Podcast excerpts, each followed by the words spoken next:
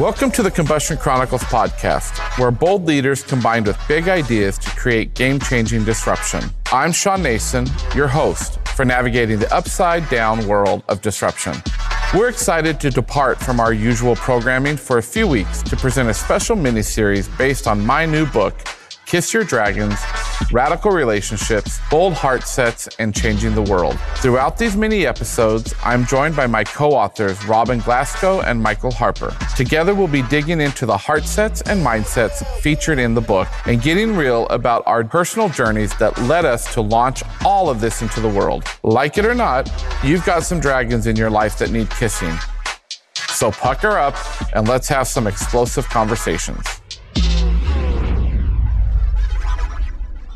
On this episode, we're going to talk about why Michael and Rob and I wrote Kiss Your Dragons. I want to read a little bit and then we'll dive into this. It says, Kiss Your Dragons. The title of this book is a metaphor, a credo, and a rallying cry we use to describe the unique, powerful, and equally crazy hard journey it is to commit to creating positive change always, everywhere, with everyone in both work and life. And I remember when we started this journey, you know, we were in the middle of the pandemic. We've been talking, really, we had struggled to write this book for what, a year and a half, almost mm-hmm. two years? And we didn't know which direction to go. And then all of a sudden, the three of us were on the phone with the team and we started into this. And Kiss Your Dragons came to, mm-hmm. to life. And, you know, Robin, we've known each other for several years. You're my twin sister. Robin, I would love for you to share with us why it was so important for us to collaborate on this book together and bring this to life. Yeah, as um, recovering healthcare executives, one of the things that got in the way, whether inside your organization or consulting with, you know, Fortune 1 to Fortune 1000 companies, there's a consistent theme, and it's this this notion of we cannot, we've done it this way before, fear, you can name it. There are just things that get in the way of being able to make change, to make progress, and to get anything past incrementalism. And, uh, you know, Game of Thrones had this horrible ending. So I think all this was happening around the same time.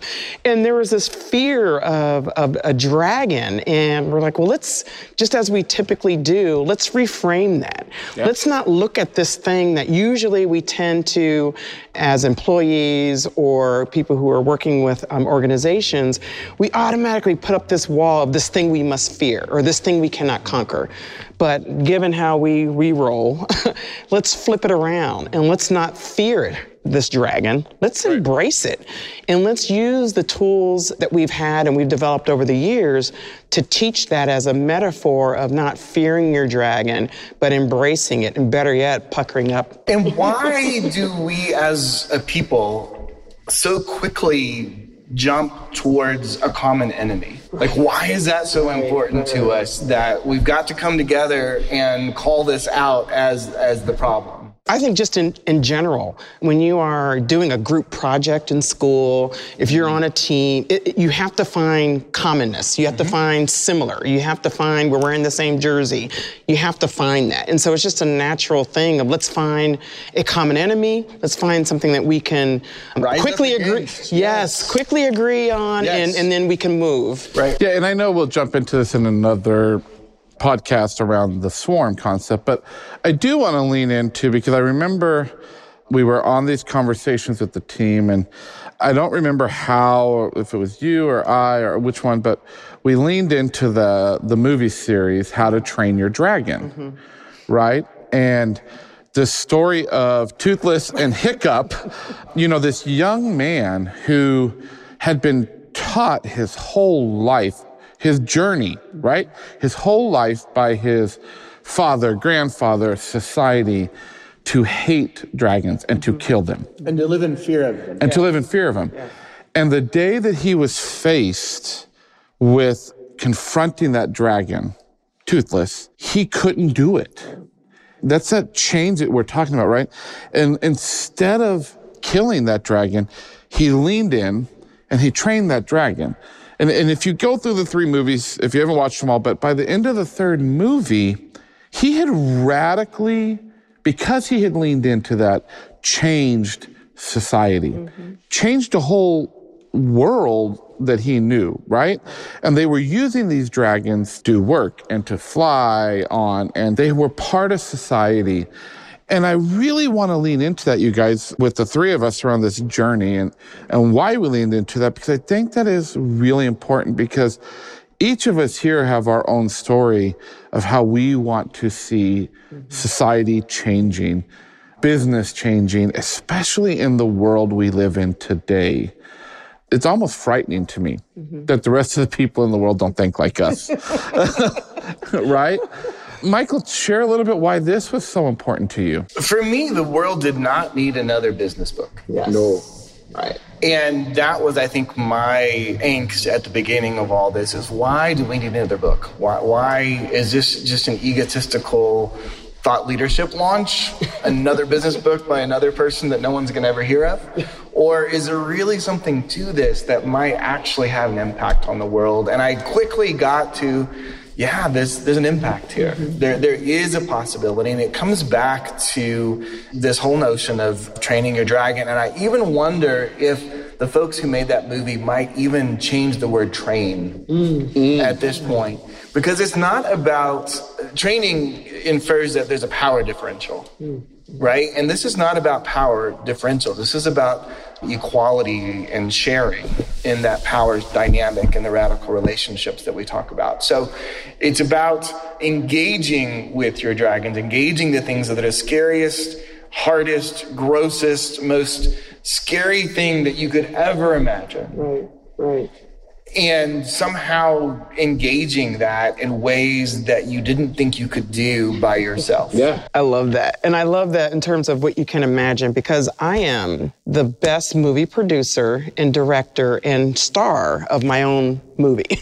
and we often think in our head or we hear that folklore of that one employee of Yawn who or of yesteryear who you know didn't survive because they thought differently and i just think of all the things we enjoy today that used to bring fear upon you know whether it's a flight mm-hmm. of fire of you know someone who's of a different color that that now because we shift a, a mindset that mm-hmm. we are we look at it different and we have advanced as a society as a result and so being able to just literally lean in, mm-hmm. embrace it, and shift your mindset can just open up so many different possibilities. My question to you, too, and I'll share a little bit is this journey worth it?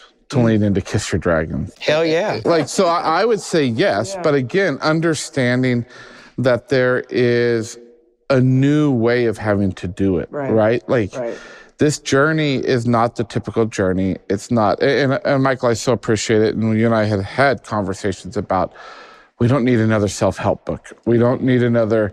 Here is the seven steps to go, you know, to go be a great leader, right? This is not about that. This is, and for those of you that haven't read the book, it's a conversation, just like you're hearing here. It's just a conversation between Michael and Robin and I sharing where we were and where we are on this journey. And I know for me, this journey never ends. Yeah. Because when I think we've arrived, something else comes up. So is it worth it? All day, every day, twice on Sundays. Because? Because I see the struggle. I've lived the struggle. There's a lot of gray hair under here. And um, we get in our way, and we get in our way up here more so than anything else. And being able to put these mindsets in practice, from our own experiences and then those what we work with others when they've been able to put it into practice you just you get light years beyond what you could have ever dreamed so to me as someone who enjoys watching that happen I think 100% it is definitely worth it. Is it worth it? Absolutely. Because? Because it'll make you a better person. You're such a pastor. well,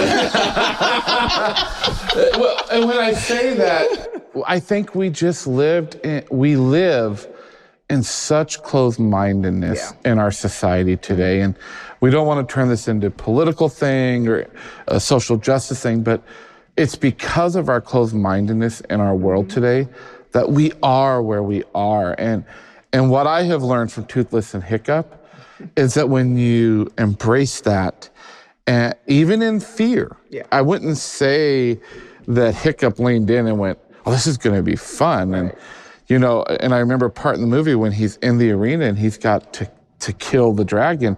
That was that moment when it flipped for society when he didn't do it. Mm-hmm.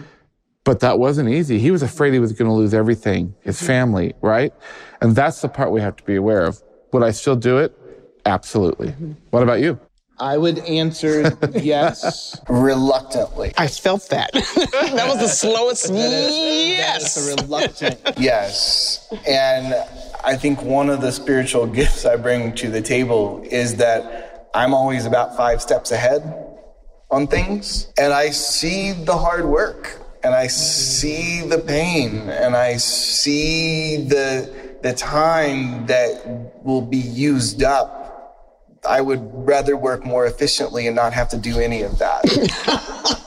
This is a moment of truth. It is. And it's fascinating because I also am five steps ahead and not thinking anything about that mm. at all. Well, that's the beauty of our relationships, One right? Because I'm five steps ahead, not thinking about anything that you two are thinking about, right? Like, that's the beauty of what's happening on this journey, right? Is there is such a diversification of thought of uh, of how we move, but that's what makes this relationship beautiful. Yeah.